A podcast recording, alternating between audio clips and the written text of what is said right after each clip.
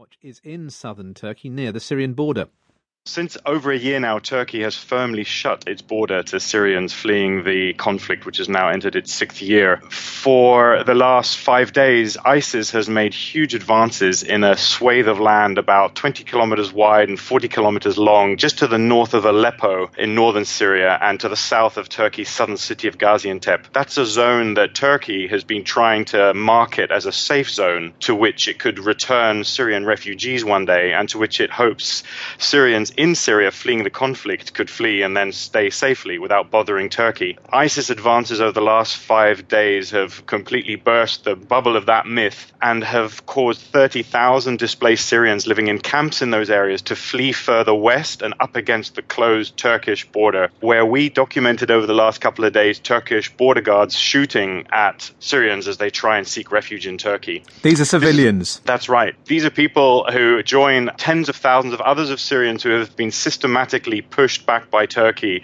since mid-last year, a fact that we've been documenting at Human Rights Watch since around about October 2015. We spoke yesterday on the phone with desperate Syrians who are stuck in camps and up against the border, who described how ISIS overran the camps they were living in, ordered them on loudspeakers to go south into ISIS-held territory for their own safety, but who then tried to seek refuge in Turkey. Some of them ended up against a 3-meter-high, 2-meter-thick concrete wall that Turkey has now erected on a third of its 900-kilometer-long border, behind which are hills which are manned by Turkish border guards, which these witnesses described to us started shooting at their feet and legs to force them back from the border. They are now stuck in makeshift camps without proper assistance at the full length of the Turkish border, and it's an absolute calamity that the European Union, in its 8th of March deal with Turkey, has been encouraging Turkey to do exactly this by setting up this phantom safe zone that is anything but safe. In terms of these people who are being fired at, what are you hearing? Are there injuries? Are there deaths? What's happening? We have heard from other sources, not people we've spoken to directly, that some of the displaced Syrians in these camps were killed yesterday. We're not sure whether it was in crossfire between the Syrian opposition and ISIS fighters or whether it was people that were killed deliberately. We haven't been able to corroborate that. But what is abundantly clear is that this is an active war zone and that Turkey has clear international legal obligations not to push civilians back into these atrocious conditions and to allow them to cross the border and seek refuge in Turkey. So what is happening to the civilians at the moment? If they are trying to get to the border, they're being turned back. Yes. What are they doing? Are they going back into the arms of ISIS? Excellent question. Some people are going back into their home villages, which are still dangerous and even more dangerous than this safe zone for many. Others are heading into other makeshift displaced settlements in the area because they don't know where else to go.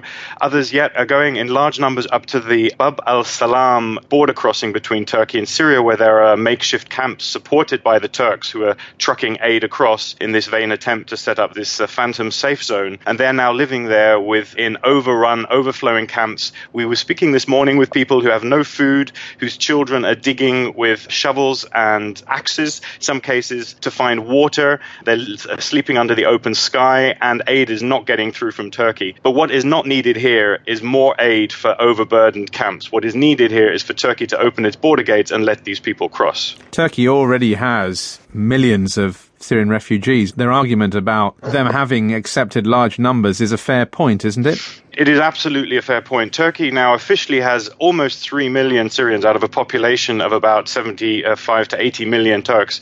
It's a huge proportion. That is a massive number compared to the tiny number, comparatively, of asylum seekers the European Union took in last year, which was 1.3 million out of a population of 550 million Europeans. And it is an absolute travesty that the European Union has been doing everything it can to close off its borders to these desperate people, to overburden Turkey, Jordan and Lebanon, who are overflowing with Syrian refugees, and not to accept its own responsibilities to look after these people.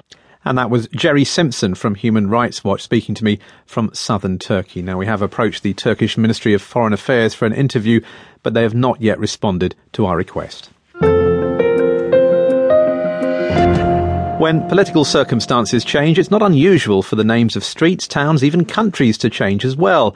But since Czechoslovakia broke apart 23 years ago, the Czech Republic has been a stable country, an established member of NATO, the European Union.